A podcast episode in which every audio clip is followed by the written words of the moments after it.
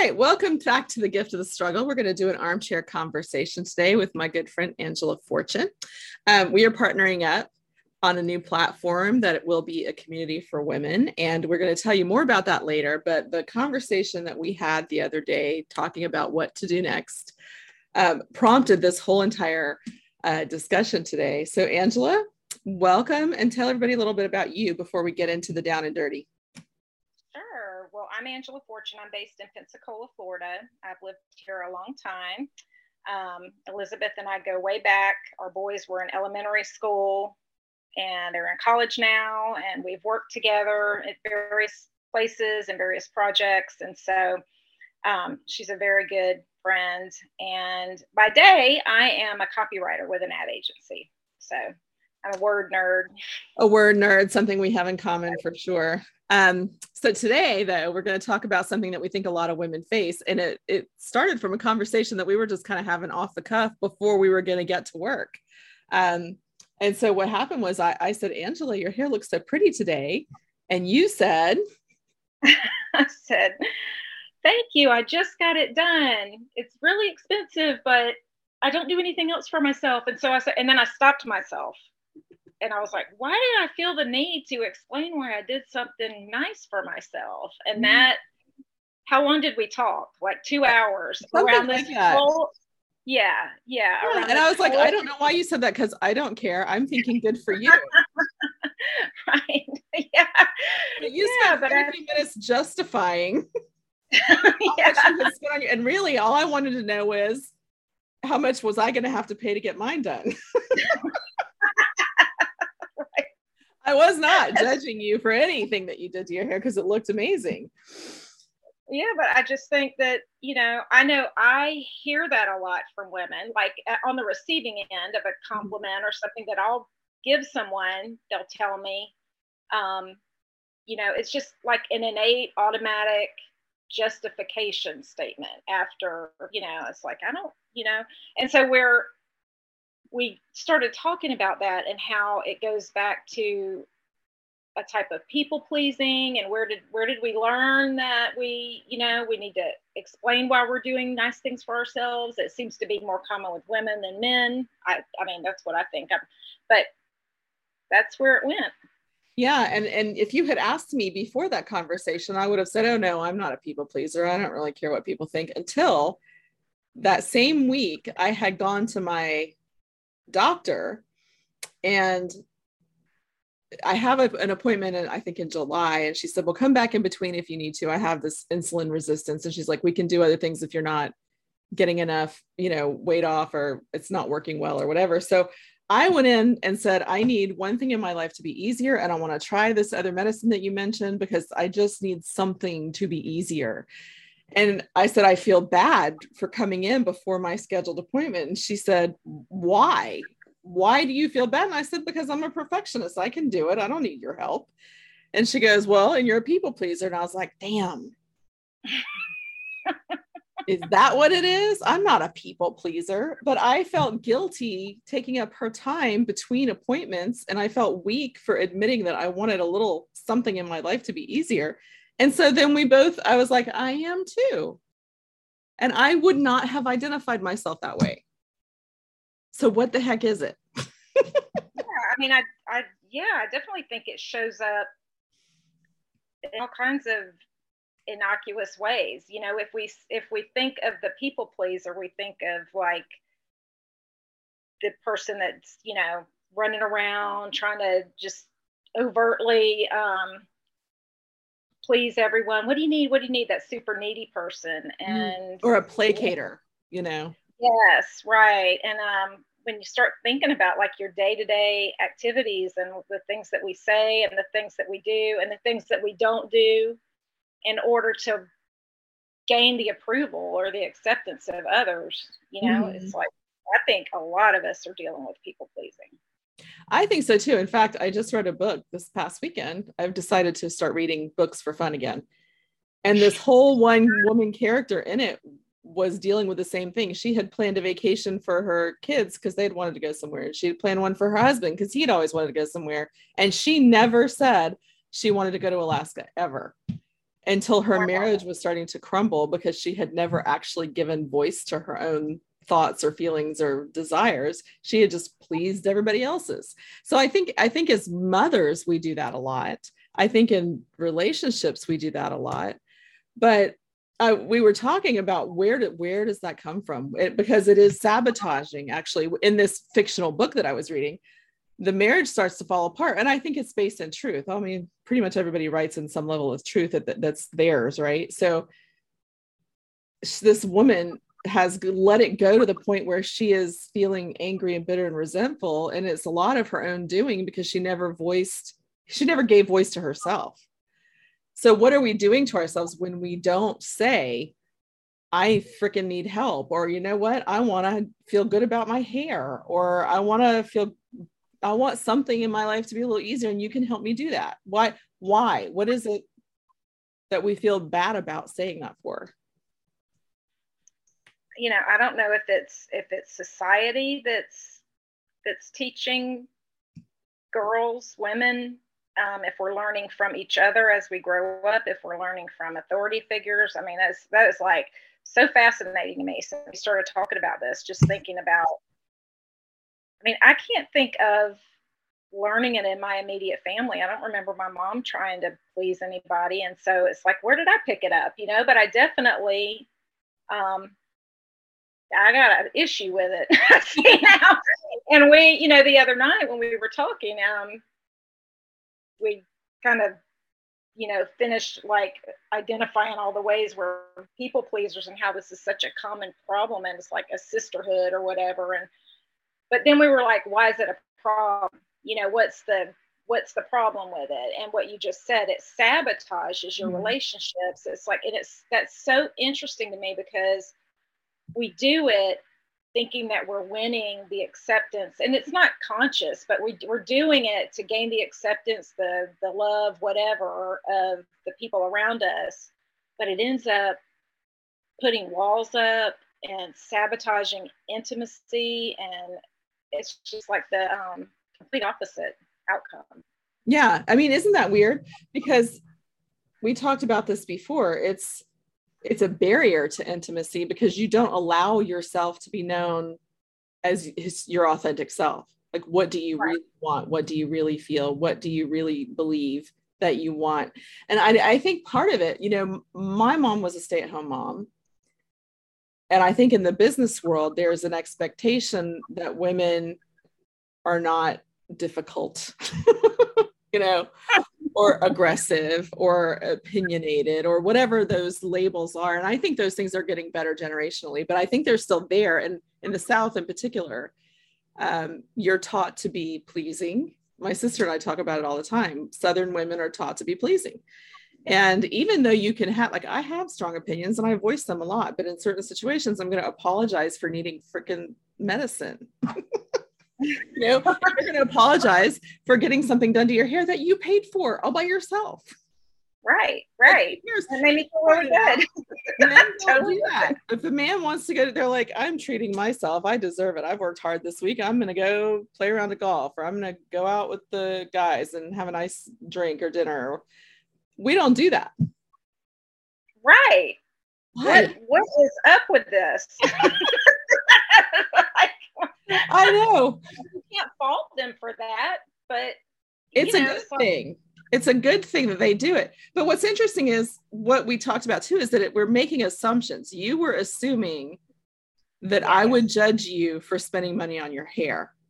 Mm-hmm. And so by doing that, if that's not actually what I'm thinking, which it wasn't, then that's put a barrier between us where you're going to assume that I'm going to think it's a negative, and I'm going to be like, why would she think I would think that? That's not what I was thinking. And where does that come from? Which is basically tied to our own judgments, right? Right. You know, I think women do have a tendency to judge each other, you know, a little more. I think it's more common than in like man-to-man relationships or friendships, you know. But like with your doctor, did you assume she was going to? What were you assuming when you said, "I'm in here"? She was going to think I was weak, right? Right. There's a book called The Four Agreements. Have you ever read that? Uh-uh. And well, it's based on a culture, and I cannot remember which one, but ancient belief system that if you live by these four tenets, you know, everything in life really will just kind of fall into place, especially your relationships. And one of those is never make assumptions. Mm. That's one of the four. And but you know, I think it's so innate we don't even realize we're doing it. I had no idea I did it till the doctor pointed it out, and you caught yourself halfway through it. I was like, right. I probably would have just glossed right over it if you hadn't pointed it out. But afterwards, I was like, yeah, why did you assume I would think that? Wait a second. I'm not a bitch. You thought I was a bitch. I wasn't being the bitch. But in your head, oh my gosh. It is interesting. And then we talked about, which I think this is an interesting part too. If you stop doing that, you think the world's going to end. I'm going to alienate someone. I'm going to make them not like me. I'm going to be perceived as weak or difficult or self-centered or spoiled or any of the things that both of us were thinking in that time.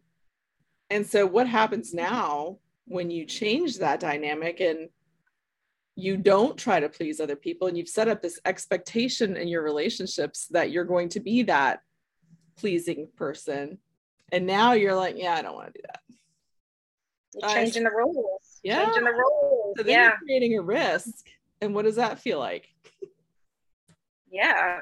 Like, you know, I mean, I think that's with a lot of things in a long-standing relationship or friendship, when you start making baby steps at personal development, even if it's like a weight loss journey or, you know, a professional change or going back to school. It's like when you shake things up and you change the equilibrium, it's like, that is a big risk, and you can lose some people. Maybe they'll come with you, you know? I don't know. It's an interesting thing because sometimes people are perfectly happy with your pleasing personality. Yeah. And so to do that is going to make it like, I'll never forget my high school boyfriend who I dated off and on for 4 years. At the very end kept trying to get back. And I was like, you wouldn't like me anymore. Not over that I once was with you. And this was years ago. So there's been a lot of change since then even.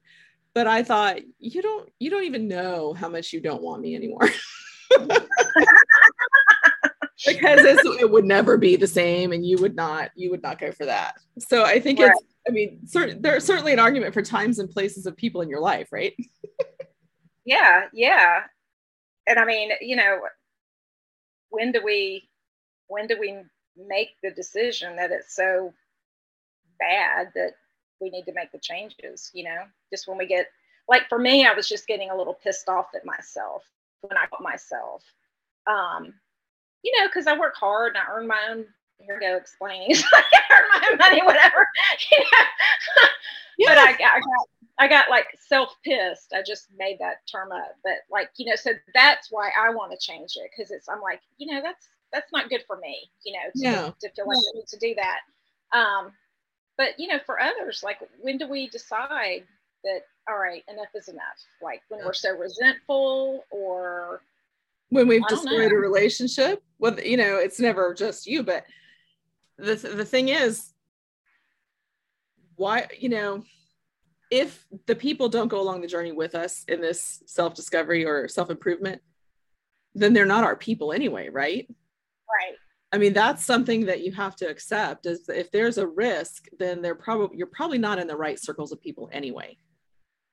Right. Right. I mean, it being a risk is okay. I think risk is good. There's risk in life everywhere, risk with a job change, a risk with new roles. But if you lose someone because you're trying to improve yourself and establish boundaries, then that's definitely somebody that, you know, isn't isn't your person, you know. And that could be like a significant other, a best friend, or, you know, Natalie and I are watching The Wedding Singer with Adam Sandler and Drew Barrymore. And, you know, his, at the very beginning, he's standing at the altar waiting for her to come down. They're getting married and she doesn't show up. Mm-hmm. He leaves her. She leaves him at the altar. And so the next day he's all sad on his front doorsteps and she walks up. It's really bad timing, lady. But, you know, she says, she's telling him why she couldn't marry him. And she says, I figured out I'm in love with the Robbie from 6 years ago, mm-hmm. not the Robbie of today. And so that's what you risk is like people could really fall out of love with you, but you'll lose yourself if you don't take that risk, mm-hmm. and which is more important, you know, right. And where do we start? Yeah. You know, where do we start with it? If we, you know, okay, so now we know the elephant in the room. We're, you know, you and I agree that we think a lot of women struggle with this, mm-hmm. and it shows up in different places. So, you know, where do we start? Yeah.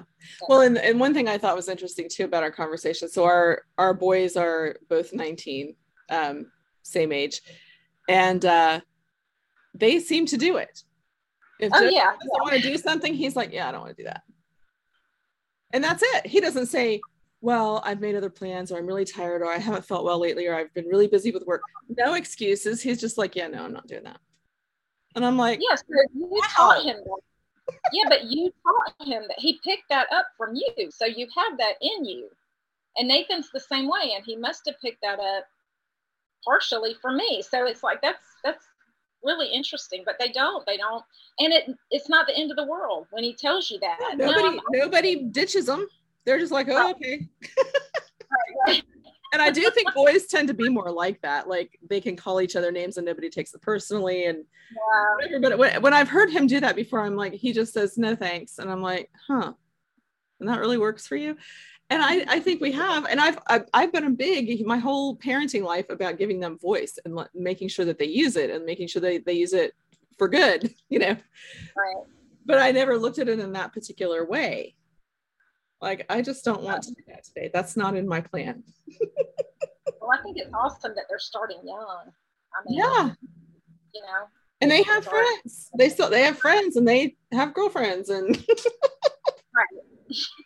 Not really impacting them on a social level whatsoever. And I mean, even Joseph with work, he would be like, they would want to call him in and he'd be like, I don't think I'm going to go. And I did say, you know, if you're the one who shows up in a pinch, then you're going to get promoted or a raise, or you're going to be like their go-to guy. So don't just say no because I'm not scheduled. Like actually think if it benefits you. So that was another part of our conversation. And what's in it? What is the investment? Is it good for your career? Is it good for your relationship? Or right. Is it detrimental to you in a way that's going to in the long term be damaging? You talked a lot about that when we were talking the other day. Right. About when is it when do you pull back, when and where do you pull back once you know, you're like, okay, this isn't good. This is, you know, not good for me. I want to be more authentic. I want to be more real. I want more real relationships or friendships or whatever the reason. Where do you pick and choose when to do that it will benefit you? Mm-hmm. And also we talked about, when are you being rude? You know, so you start doing that. You start like, you know, really standing up for yourself. Well, when does it become that you're rude? Okay, well, now you're just rude. You know, the pendulum can swing too far. Right. As in those things in life, right? So bottom line, there's a learning curve here. There is a big learning curve, and there are ways to do things. I mean, you can't just be like, hell no, I don't want to do that. Right. You can say, no, thank you. I don't think I want to do that today. I think I'm just going to stay home. Yeah. Period. So. There's so many things that don't have to be overthought. So this whole conversation prompted us to have an idea. We think that so many women are going through things like this. And I think we're at ages where you're just, you know how old people get the rap for saying exactly what they think and not giving a crap what anybody says. I mean, I kind of love it. We're at the age in the 50s where you start having those moments. Yes. And I think it's a good thing to think about when and how and why and what it's doing to your relationships, and navigating it in a way that is healthy and not rude and not abrupt. When you can tell your significant other, this is what I've noticed about myself, and I would like to be more vocal about what I actually want. Right. And how I actually feel about it. And I want to take you along for the ride. Instead of just keeping it to yourself and all of a sudden going, no. Right.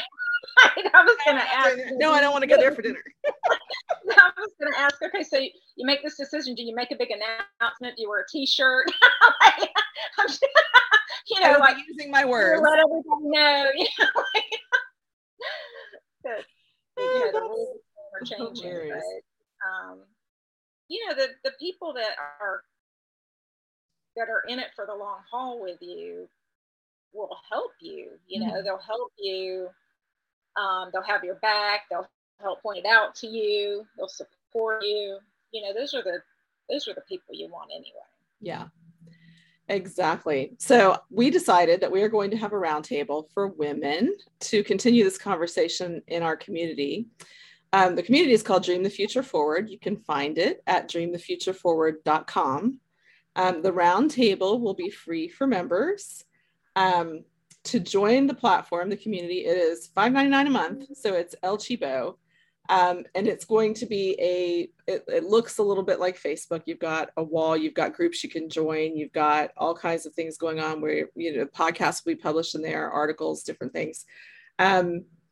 So if you would like to sign up for the roundtable, you can go on Dream the Future Forward, join. And we're going to regroup at the roundtable on July 24th at 4. That is 4 Central Time for those of you not local.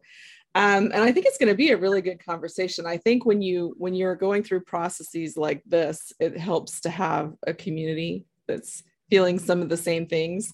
And we talked too about accountability, like stopping each other when we say something stupid like that. Like, I feel so bad that I went to my doctor for help. I feel so bad that I made my hair look pretty. If you got to find that accountability buddy, and this roundtable group can be that for you, to say, stop saying that. Why are you saying that? Own it. Just say, you know what? I wanted to look good, and this made me feel good about myself. Right. It doesn't take anything from anybody else that I did this. Yes, exactly.